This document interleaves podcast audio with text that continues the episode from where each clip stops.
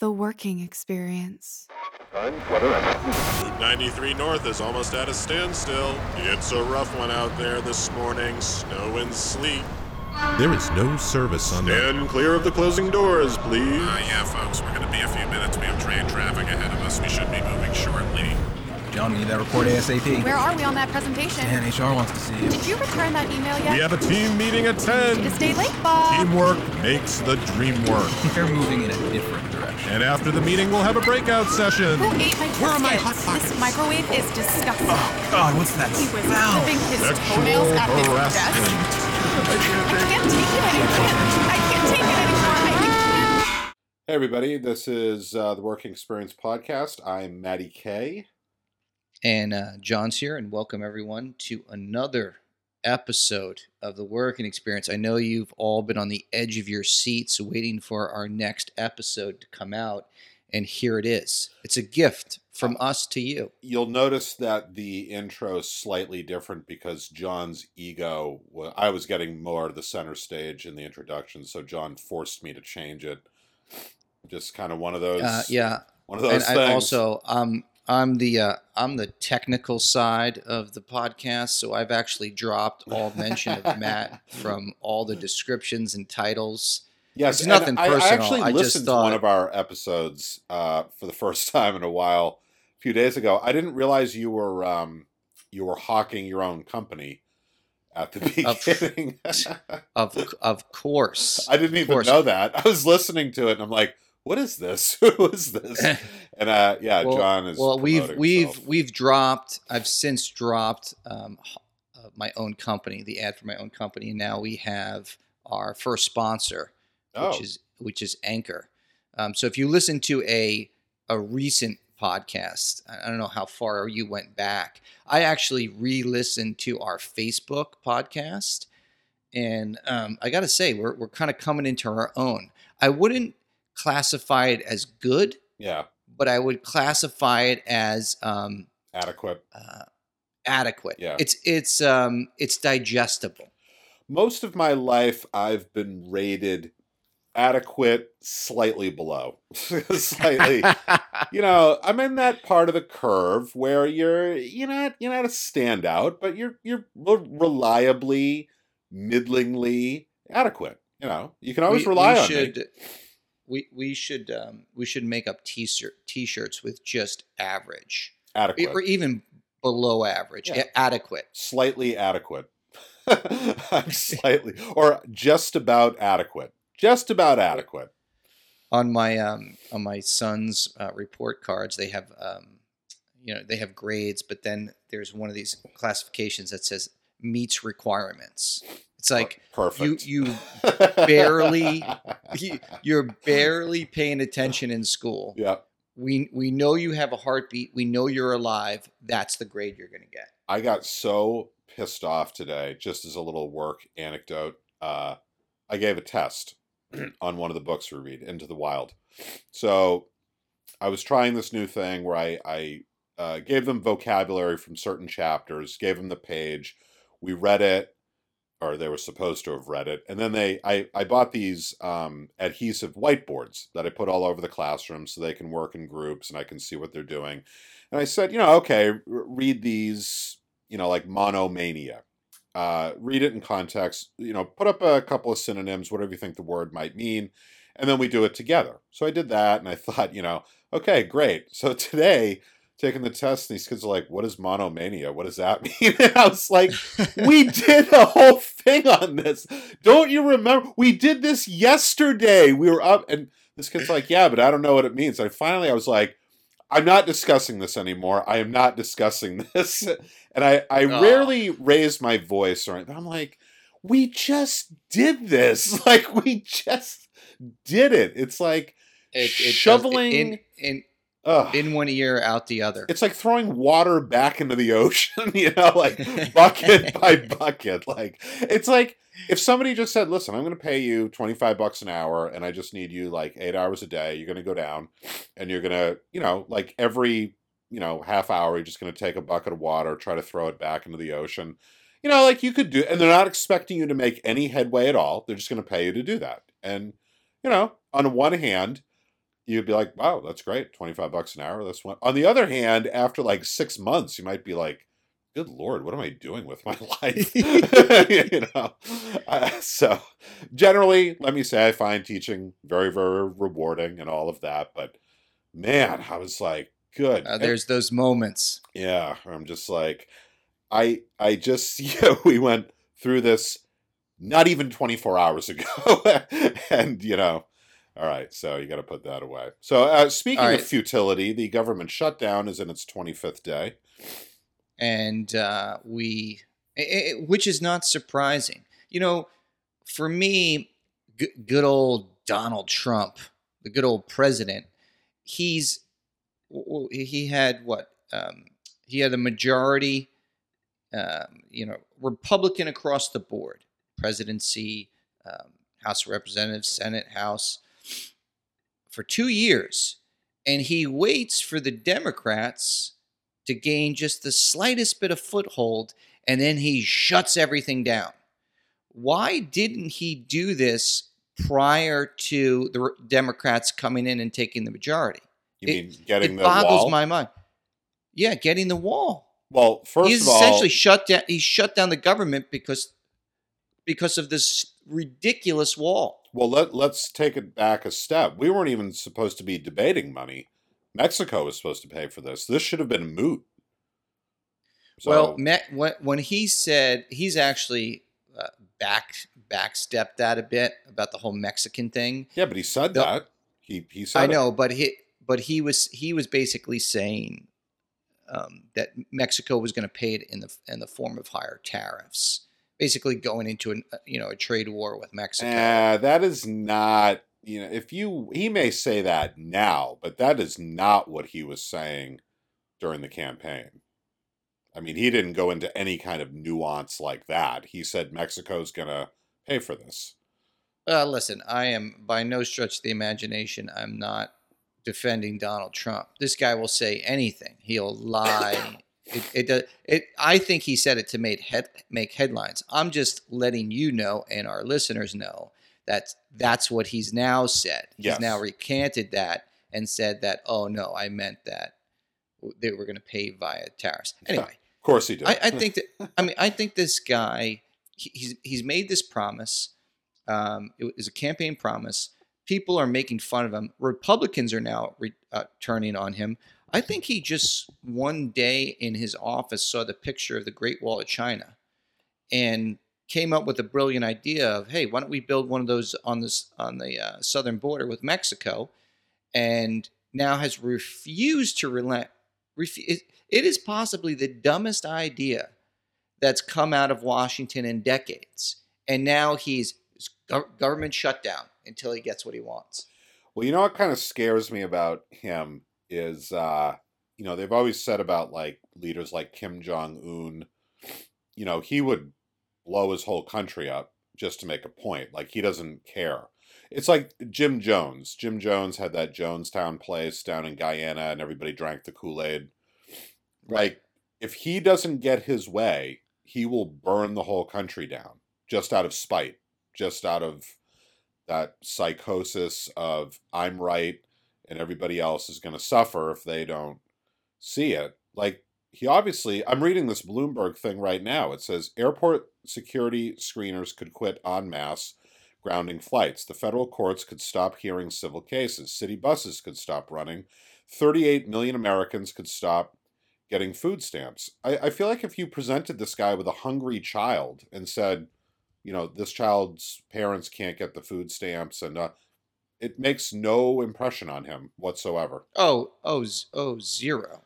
Z- I, I don't think he has the slightest remorse whatsoever. I, I think he's just. I mean, it's it's it's so bad too that like you have government workers that are, you know, continuing to work without pay. I mean, these people. I don't know what the statistics are, but the like better than 50% of Americans are living paycheck to paycheck, and the government employs a decent amount of people. So if you haven't been paid in three weeks, four weeks, that's taking a very, very hard hit on people's financial situations.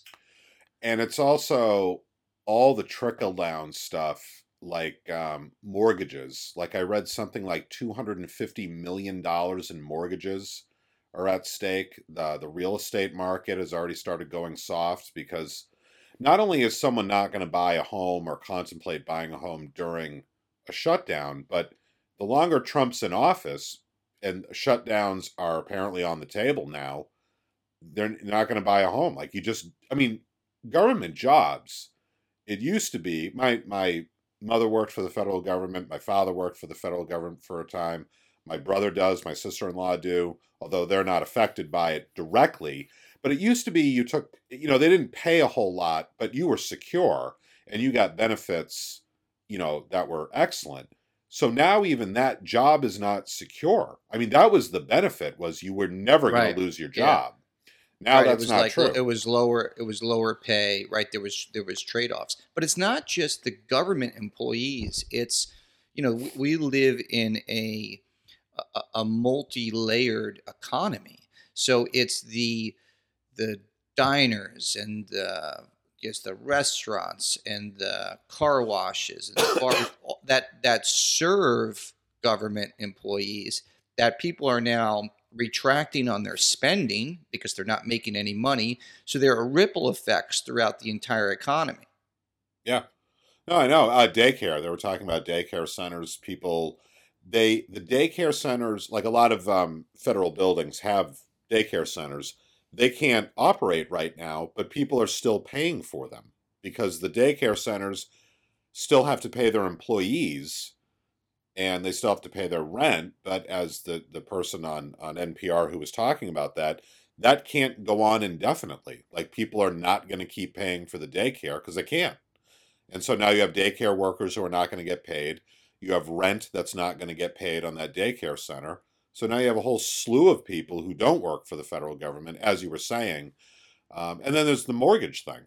You know, there's the real estate brokers there. And I have no real love for, you know, the real estate um, industry, but, you know, people make their living selling homes and, you know, uh, processing mortgages and this guy here, Sam Berger, uh, he's a senior advisor at the Center for American Progress, who worked at the uh, Office of Management and Budget under Obama, said shutdowns don't get bad linearly; they get bad exponentially. Like it's not like what you were saying that that ripple effect. Right.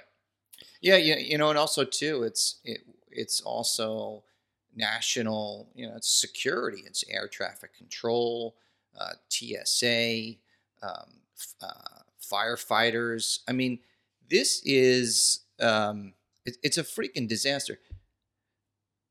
Oh wait, hold on a second. Sorry, one of the the Bloomberg video just started auto playing on me. I thought you had turned into a reporter, Matt. Um, So the uh, w- so what is he? He wants five billion. Is that what is that what he's saying? I think it's like five point seven billion.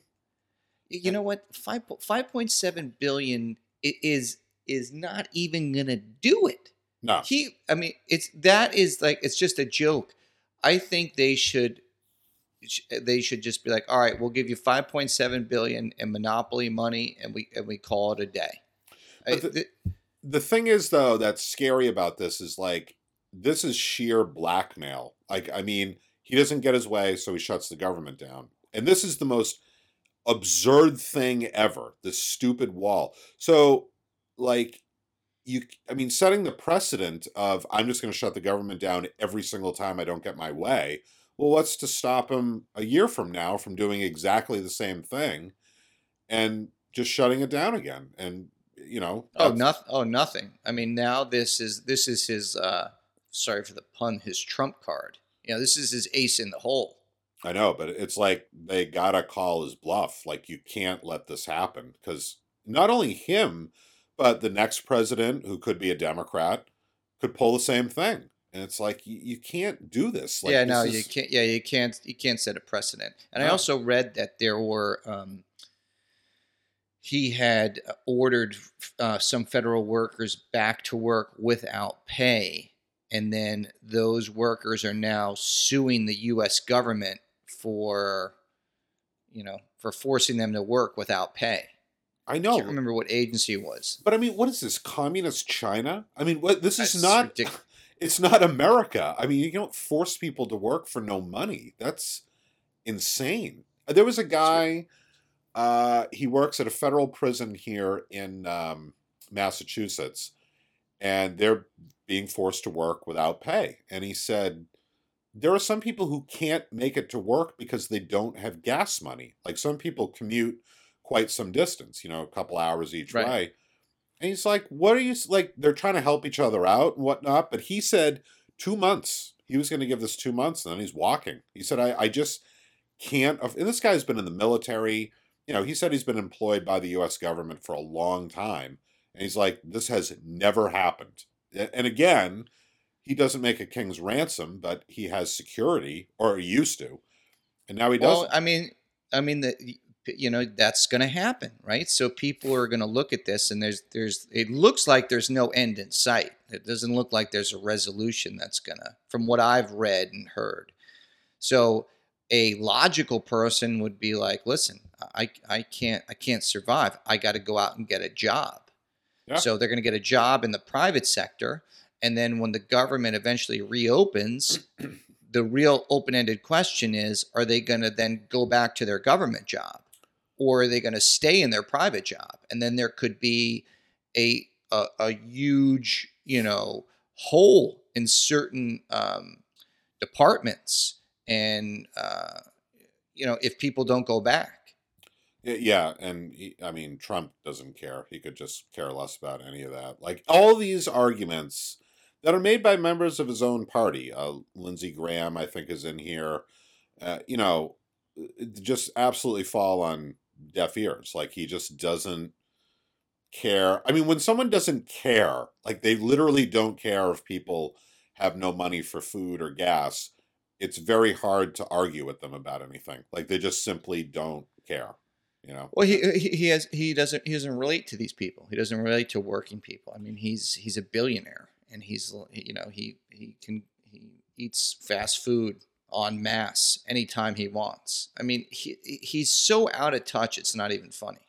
Yeah, well, I mean, you do have billionaires sort of like Warren Buffett, I think, and people like that who seem to be a little more, you know, in touch. They, I don't know, at least sort of have the inkling of, you know, being fair to people and all. I mean, Trump doesn't qualify in, in any way, shape, or form as an empathetic human being. This one here says the U.S. Penitentiary in Hazelton, West Virginia, absenteeism is already at triple the normal rate and that's diminishing safety and working conditions. Uh, one guy said the the further this goes, and the less gas money and child care money and food money people have, it's going to fuel absenteeism even more. Uh, there was a guy on TV. I don't know. He wasn't a, an elected official, but he was a representative of the. You know, he was a Republican spokesperson of some ilk, and he said that these people could see it like a vacation. So they're off for a few weeks and then they come back and they get their money. So it's like a paid vacation. Like, yeah, that's definitely how they see it. Like, you idiot. Yeah. what are you, it's just stupid? just a just a, a moronic statement. yeah. Um, and and they they also too is the federal court system. Um, you know they the the administrative office of the U.S. courts said in a statement on Tuesday that it estimates federal courts can sustain paid operations through January 25th. At that point, the courts will run on an essential work basis, and the office had previously estimated it would run out of money on January 18th. Jesus. Yeah. So appellate, district, and bankrupt, bankruptcy courts will reduce operations, and criminal cases would proceed un- uninterrupted. Yeah, some courts have already suspended civil cases involving the federal government, in part because so many government lawyers have been furloughed. Jesus, man, this is just what what a what a debacle. Under this um, subheading in the Bloomberg article, it says can't evict. If the government stops paying its rent, landlords have no good options. The law prevents them from evicting federal tenants. Their only recourse is to sue. In the meantime, landlords must continue to honor their commitments under the lease, such as servicing the, pro- uh, the property. Uh, Douglas Development Corps, which rents almost 1 million square feet of space, space to the GSA, has set aside money in case the government stops paying, according to Norman Jemal, a principal and senior vice president.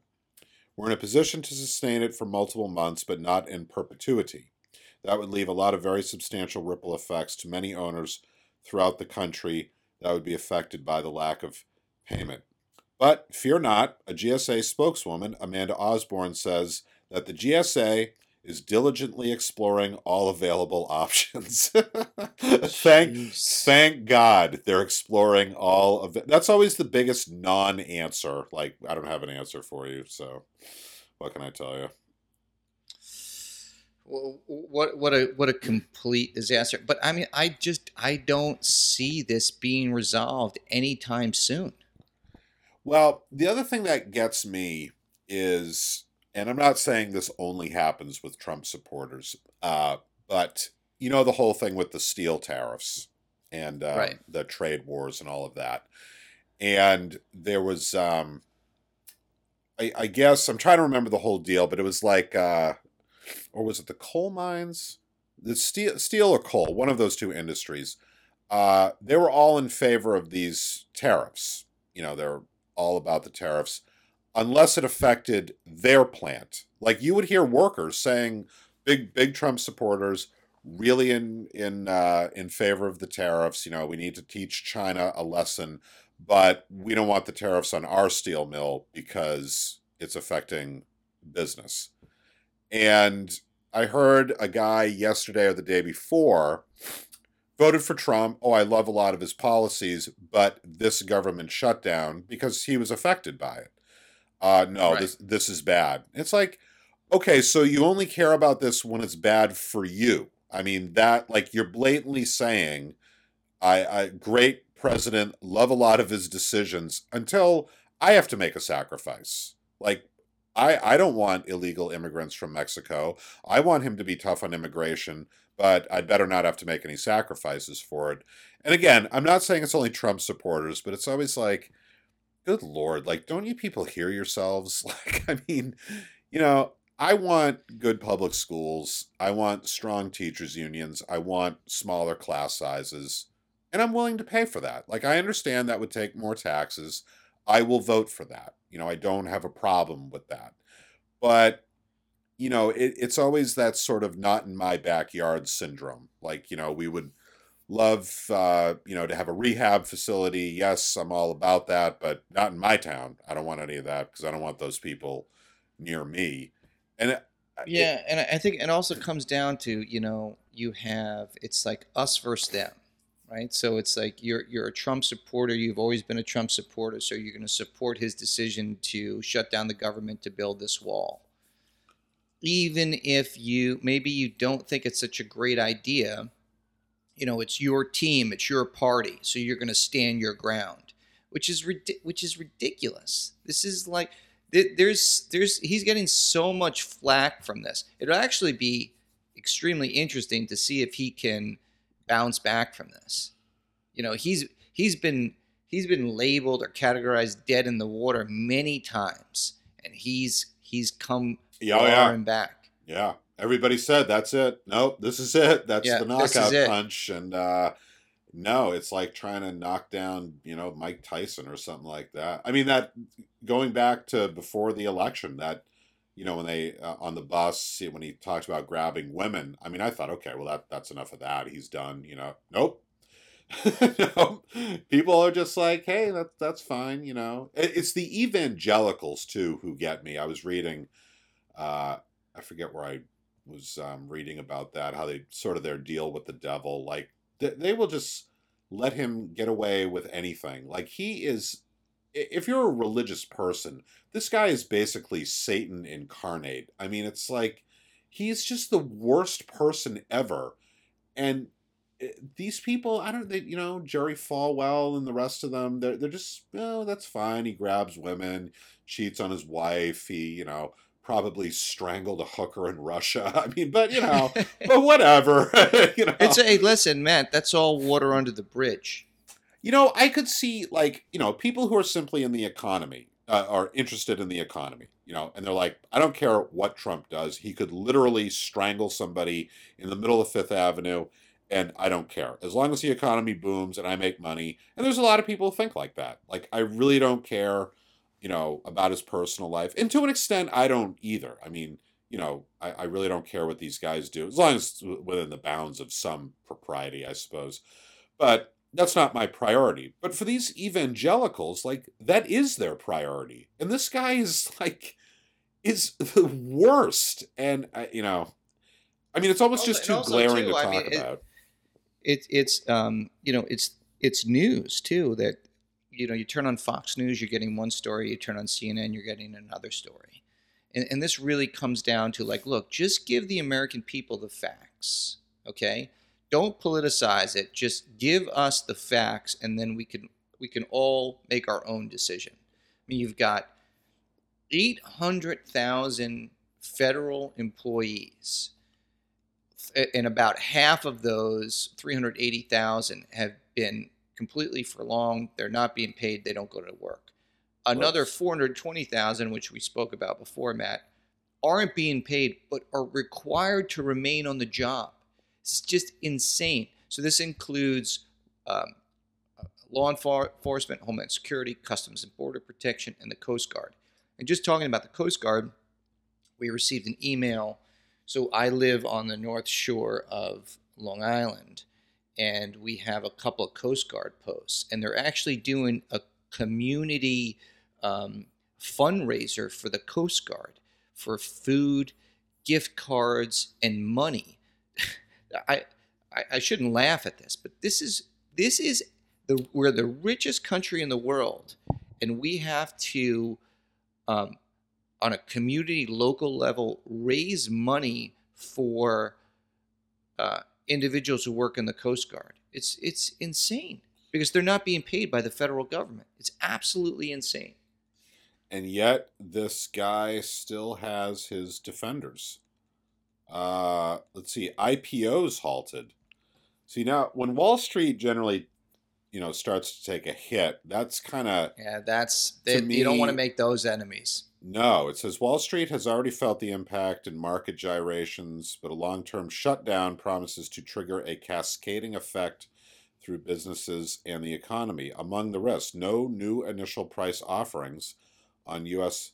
public exchanges until the Security and Exchange Commission reopens. Companies that want to file their listing plans, including huge private companies like Uber Technologies Incorporated and Lyft Incorporated, aren't getting any feedback from the agency to help them move forward with the process. See, these are things like I never really consider or think about. That gets critical on February 14th when financial statements provided by companies waiting to launch their IPOs go stale and must be updated and audited for the whole of 2018. The window to price by February 14th is closing, said David Goldschmidt, global head of capital markets at law firms Skadden Arps, Slate, Meagher, and Flom. If people aren't able to do their deals by then, there's a chance we could lose a good part of the first quarter for IPOs. You know, when you start messing with that stuff, it's uh it starts not good. to no, no. not good Truck delays. Some companies may not be able to introduce new products or complete mergers that requires government approval. I am concerned, very concerned, because if it continues, it will have an impact on the launch. Now, see, like Trump could care absolutely less what you know the average person thinks, but it would seem like maybe if the CEO of Uber or Lyft or this guy David Goldschmidt were to say, you know, look, this is what's happening, and you're starting to piss off from very wealthy, you know, not even Trump, but their senators. You know, if they went to their senators and said, you better do something about this because we're about to lose millions, and that's not going to help you out campaign wise next time around. That generally gets people's attention, not petitions and whatever marching in the street. I, I you know what I, I I think that he's he's gotten those threats. I think big money has sat down and and I think those messages have gone to him. I think he's just largely ignored them. I, I'll be honest with you. I don't think he cares. Yeah, maybe. Well, see, the it's it's that's why he doesn't. But you know, these Republican senators and Republican Congress folk who have been reluctant to speak up, the message may get through to them. Like, hey, oh, that's you want true. Yeah. you want money for your next election? You're not going to get it from us unless you guys do something about this. Meaning, like, yeah, and, and then and then in turn they might turn on on Trump. yeah. that would face his, you know, that would directly affect his reelection. Well, because the thing is too, Chance. like he does not like Obama has no dog in the fight, particularly, but he goes out and he stumps, you know, and all of that. He supports the Democratic Party. He wants these folks to get elected because, you know, I know he's a politician. I don't have starry eyes about him, but I think he genuinely wants these people to get elected. You know, he feels better about himself and, you know, genuinely wants that. Trump could care less about these senators and congresspeople. Like he doesn't care about Oh. their careers. He does. Oh, he doesn't care. No. And I don't I think a lot of these people are very short-sighted. Like Paul Ryan, I think he wants to run for president and I think he totally screwed himself by his association with Trump. I don't know why he didn't denounce him and because to me it was a win-win situation. Like if if he denounces him and Trump is successful, he can still say, "Well, he's an awful guy, and I went with my conscience." If he denounced him, and and now in this situation, you know, Paul Ryan could say, "Look, I was right. That's why I left," but he didn't. Right. He he caved every which way, and it's like, you know, good luck on your career. Ted Cruz is just like sharpening his long blade. He he wants to dig that into Trump so badly, and I kind of can't wait to see if that happens. I mean, I despise. yeah, Ted but you know Cruz, what? But, but but Ted Cruz is no match for for Trump. Even after this, see that's the other thing too. Is on the Democratic side is like even he's pulling all of these stunts. He's pulling the shutdown. You know, there's a laundry list of what what Trump is pulling. Trade wars. There is still there, there's no one on the Democratic side that can can literally compete with this guy. They they can't. Uh, yeah, I don't know what. Uh, I mean, I like Elizabeth Warren a lot. I read her book. Um, she's really. no, she doesn't. She, she doesn't have a chance. I don't think she really does either. Unfortunately, I think Tim Kaine could have a chance. Maybe not. He hasn't really Uh, said much. Tim Um, Kaine has got zero chance. Tim Kaine, Hillary. I, I think. I think people liked him. I think they liked him better than they liked her. Trump Trump would eat him for, for lunch, eat him for breakfast. He'd be done. Not not Eh, even. Well, Joe Biden's a possibility, except he's a lot older. But uh, a possibility. even even Biden. I know. I, I really have very little faith, like right now, of what the Democrats could put up against Trump to to beat him. I'll tell you. So what is it? This I is think, tw- it's uh, 2020, right? Yeah. Uh, is it twenty? Yeah, it is twenty twenty. Eighteen months away. Yeah, Nove- November 2020. Yeah. Yeah, Sorry, what were you gonna like that. I was going to say Al Gore. Al Gore could do it, but Al Gore doesn't want to run anymore. I, I saw a documentary about him uh, a while ago, and he's a really intensely smart guy. I, I get the impression that he is, you know, he's got integrity. I mean, he's not perfect, but I think he just really got kind of bullied into politics by his father and it really wasn't his thing. I mean, it sounds strange to say because he won the popular vote as president, but like, I think that kind of broke him. But I, I think he would be an excellent candidate. He's the right age. Yeah, he's got a lot of experience. You're, you're love right. Clinton. You're right. He he might have a chance because it, it comes down to a popularity contest, and someone needs um, a very thick skin to go up against Trump.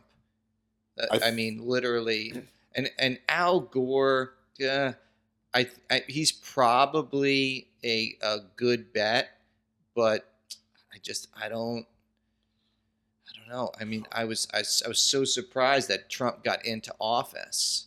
Well, actually, I wasn't surprised because Clinton was running against him. I mean, there were the two options were just horrifically bad. Um, but I just I don't know if there's anyone out there that you know you almost need you almost need like a young Bernie Sanders. Yeah, You know, yeah, like because Bernie Sanders is too old. yeah. He is. He just, but his his whole attitude of you know his um, uh, and, and his and his views. If there was a young Bernie Sanders, they could have they could make a play for it. Howard Dean would, I think, do pretty well. I don't. I don't yeah, he could. Yeah, he could, but I, I don't to- think he. Uh, I don't think he's willing to do it. Right? Yeah, I don't know. Probably not. I think he's got a pretty cush gig. I think Mitt Romney's gonna try to gear up for another one, and maybe not this time around. But he's been that that guy. Just he has like this sick compulsion to run for office. Mitt Romney, like he's promised so many times that he won't, and his wife is sick, and this and that, and then he's at that dinner with Trump where Trump just like Ugh. publicly humiliated him and it was just like when is it enough for you like when is this Uh, it- enough it's you know it's never a never enough. What is he? Um, he's oh he's the he's U- the Utah senator. he's a senator Ugh. now yeah and he was governor of friggin- massachusetts i don't know how massachusetts ended up with a mormon republican governor from utah i've never been able to figure that out i didn't Yeah, live here at a- the time That's a tough one. Yeah, I don't know. We end up with very odd, like out of staters. People have a very, I think, erroneous view of Massachusetts politics. Like they think that it's all very lefty liberal because they think of Cambridge and Harvard. But like, it's really not like that. I mean, Massachusetts is not a big state. Obviously, it's very, very small. But like, you go out to places 30 miles from Boston and you feel like you're in rural Pennsylvania. I mean, it is like Oh yeah. Oh yeah. It's very yeah very blue collar working class. New York State too. And I will even say New York City, I mean, they had well, I lived there when Giuliani was mayor, and then there was Bloomberg. You had Republicans as not governor of the state, mayor of New York City for how many years? Had to be what, 16 years? Something like that? Oh yeah. Yeah. So like it's funny with New York. It's like again, people think of Greenwich Village, they think of Manhattan. It's like you go five miles outside of Manhattan. People in Brooklyn, Queens, and whatnot have very conservative views. Like oh very Long Island. You've Yeah. got you know three three hundred mil. I'm sorry, three million, four million people on Long Island, um, and you know Brooklyn, Queens. Yeah, it's it's largely Republican. yeah, I know, and it's like and then also in the state, you know, upstate, you know, Westchester. Oh, I mean, it's all Republican. it. I mean, you drive two hours north of uh, New York City, That- in some places That's gun country. you might as well have driven down 20 miles south into Alabama or 20 hours south into Alabama. I mean, it's like oh, yeah. I've seen Confederate flags uh, in upstate New York at a gas station. That, I think I was with have been- you. I think Yeah, we that mu- went to to Montreal that time. A bunch of us went. And we saw we saw a guy with a Confederate flag. I, we saw him in. Uh, I saw them in a gas station. I mean, I've been upstate a few times, so maybe it was a different time. But yeah, I saw a gas station that was selling Confederate flags, and I'm like, do you? Did anybody here read a history book? I mean, do you guys know like what? I mean, granted, you're racist. That's fine, but like, you don't even know where the the root of anyway. But Do you remember? Do you just as a side note, we were going up to see Tom Abello, who was living in Lake Placid, and I was driving my father's like 1994 Lincoln Continental, and we were on the um, I-87 headed north, and I'm and the speed limit was 65 miles an hour, and I'm going down a hill, and I think I hit like 83 or 84. Boom, cop at the bottom of the hill. You're sitting to the right of me. Cop pulls. We're like 24. Do you remember this? 23, 24 years old. Cop I- rolls down the window. He goes, uh, "Sir, do you know how how fast you were going?" I go, I, "You know, I, I really don't know." And you you you pop your head over and goes, "He was going 84, officer." well, I I didn't say that. Yes, Me? you did. You did. No, You I was was funny, with you, And I got and I got a massive ticket from it. No, no, no. I was with you in New Hampshire one time when you got pulled over. It was Mm. me, you, and no, Heather. that might have been a that might have been a separate incident. I said to the police officer times. you were going 84. yes. You know, you said he was going. He was going 84, officer, and you thought it was a joke. And I got and I got a ticket for you know six uh, whatever it was, 19 miles over the speed limit. Why would I think it was a joke? You were just I don't know. You were just young. You st- you know, it's just it was poor form. You said it. You said it low enough so only I could hear it, but the officer heard it. Oh, You don't no. remember that? No, I don't remember. Are you sure it was me? Yeah, I'm positive it was you. Oh. Usually, my judgment is so sound and spot on that, uh, especially in my yeah, right. in my younger days, I really had yeah, especially in your early 20s. Yeah, I had stunning judgment. Wow. So I was with you twice when you got speed. Well, maybe you should slow down. I mean, you know. Uh, nah, ah, I mean, you know. ah. I actually I I went for the first time ever and fought a speeding ticket in New Hampshire. I was uh, driving north on 93. This was last Memorial Day weekend, and uh, I got pulled over. And the guy said I was going some absurd limit, you know, absurd speed. And I was like, I'm not going to argue with the state trooper. Like, if you ever get pulled over in New Hampshire, the only words out of your mouth should be yes, sir, and no, sir because I was with my brother when he got pulled over one time years ago, and I thought these two state troopers were going to shoot us. They had us out of the car. they were searching the car. They said we were. It was myself, my brother, and our friend Janine, and yeah, you know, we were college age, or I was in high school, and my brother was, I think, probably a junior in college. Got pulled over. You know, he's like, "What did you just take out of the glove compartment?" The guy's like, "Can we search the car?" And my brother Oh. says, he goes, no.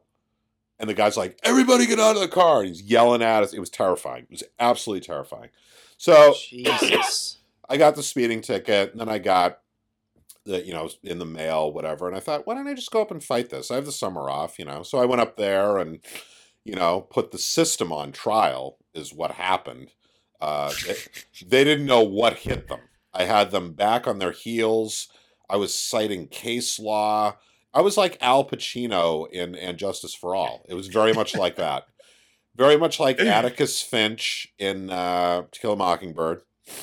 It really the the judge You said own, you own the court system. Oh my God. The judge said he'd never heard such eloquent case law argued in his life. I actually managed to get it knocked down about 180 bucks. So, wasn't too bad. So, That's pretty good. yeah, yeah, not bad. It was my first time ever, like, in the court, in a courtroom, like, you know, and it, it's uh, shockingly mundane. Like, people think it's very glamorous and whatnot. Even murder trials and whatnot can tend to just be very tedious and mundane. And whenever I talk to students about, like, you know, occasionally what you want to do when you get out of school, blah, blah, blah, I'm always like, you know, it, you should go and speak to somebody and if possible get into the office and watch what they do all day because very often it is way different than you expect like being a lawyer i think a lot of people watch law and order and they think they're going to be sam waterston they're going to be you know and being a lawyer basically means you read the most boring garbage that Oh. nobody would ever want to read in their life and you got to pay attention to what you're doing um i would say you know, both of us have been on film sets like film sets can be the most tedious boring Oh, boring. things You- ever It's it's all it's all set up. yeah yeah i mean you've worked on commercials like i've worked we'd we'd go we'd set up for two hours and then we'd literally sit there for eight hours while they took Yeah. Oh, shot absolutely. Yeah. after shot after shot of a hamburger. Literally a hamburger. I remember this commercial. It was a McDonald's commercial. Eight hours shooting this hamburger. And I'm and looking there's a at special there's like a special guy or girl that is from the like that deals with food from the art department and they literally will obsess about like the grain of the beef or the texture on the top of the beef and they they I- i mean i've done food commercials before like you know they'll do like if you want ice cream right you're not going to show ice cream because it's going to melt so what did i can't remember what they used if they used like butter or they they used something else that wouldn't melt. That was just absolutely disgusting. I can't remember what it was, or it might have been. Um, it might have been like a sugar concoction. It was just. It was absolutely. It looked great on camera, but it was absolutely nasty.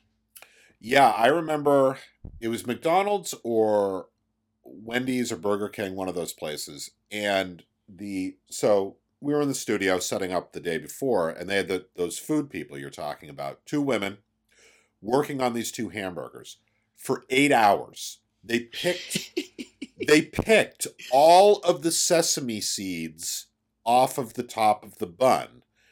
And then, because I was joking with somebody, I was going to take a bite of one of them, and he uh, he said, "Yeah, well, you're going to end up with a mouthful of pins," because they Oh. then they then took pins and stuck them into the bun, and then glued the sesame seeds onto the tops of those pins to to make it look right on camera. It was the most mind numbing. I mean, you got to have a certain mindset to be able to do stuff like that.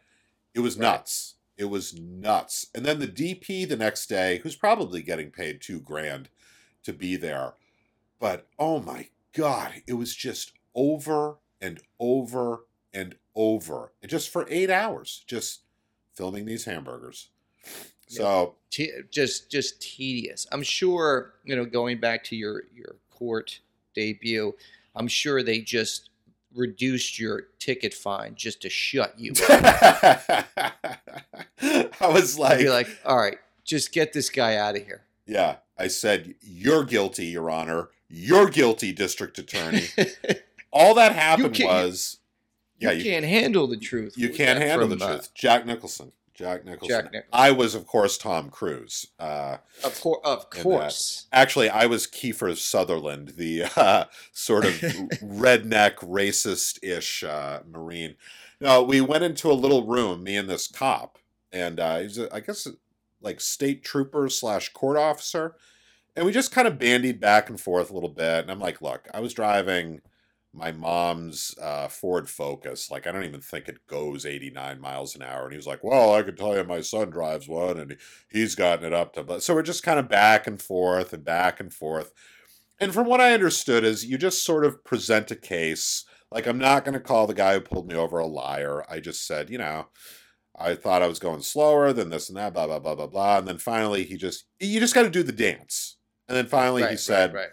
okay, this is uh, category six, but you're only two miles over there, so I can knock it down to a category five and reduce the fine such and such. And I said, good. There you go. I said, you know what? Take that and shove it up your ass. How about that, buddy? you take your little deal because Matt Kerr doesn't deal. Okay, that's what I'm telling you No, right no now. deals. No Well, compromises. No deals. I was. That- I mean, well, that's essentially the that's the president of the United States. Yes, You, you took a page out of his book. That's right. Well, you can take these things to trial if you so choose. And I was Ugh. very curious to see, like, you know, if I wasn't working a regular job or whatever, if I just said, fine, we're going to take this to trial. How do you like that? Let's go. Yeah, you're just playing chicken the whole time. I'm just gonna w- I'm just gonna waste this court's time back and forth. That's right. Appeals process, show up with Yeah. a lawyer. And and if you don't and if you don't get the judgment that you like, you go to a higher court. That's It's that's going, right. It goes all the way to the Supreme Court. um, yes. Well, uh, it seems we've reached ooh almost fifty minutes here on blather. Uh, a lot of blather. That's okay though. It's all. I think all we I think we stayed on topic pretty much for probably a solid 35 minutes. not bad. Not bad for us. which is which is which is very good for us. So as we wrap this up, uh, thank you um, for listening, and please uh, subscribe to the Working Experience on your favorite listening platform. Uh, if you are listening this on iTunes, if you can please go in and rate us and leave a comment, we would appreciate it. And take a page. Take a page from Ed. Was it Ed from Austin? It was Ed. Was it Ed? Yeah, it was Ed. Not Yeah. Lindsay, but Ed. No, take a page from Ed's book, okay? Very generous with his comments. There's no reason to go trashing two guys who are working very hard, laying it out all on the line, night after night, or at least two nights a week, and uh, really just putting the pedal to the metal, you know, because that's what Maddie K.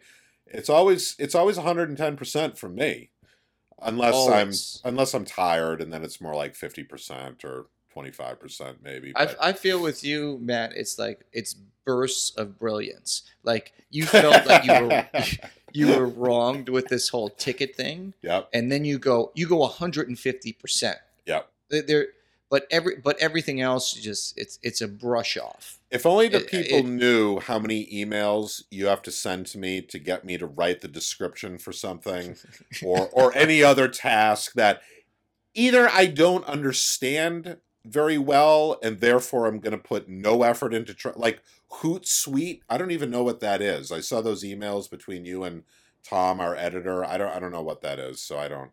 Who who I Hootsuite is it. it's for social media. You can you basically post things and ah, right. Okay. um, there you go. I, I, we, we don't we don't want to go into Hootsuite. All right, Okay. let, let's uh, let's wrap this up. All right. Thanks for listening, everybody. All right, everyone. Thanks. Uh, thanks for listening again to another episode of the Working Experience, and we'll be back soon if Matt chooses to. If he if he's so, if he's so inclined to do another podcast, we might have one out in another couple weeks. You have to wait for inspiration to hit. Really, You got to you got to wait. Just be patient. It's out of my. patient. It's out of my hands. It's really out of my. out. hands. It's out of yeah. It's out of. hey, listen, it's that's all we can ask. We could just hope and pray. ask. Yeah. All right, guys. Thanks a lot. All right. Thanks, everyone.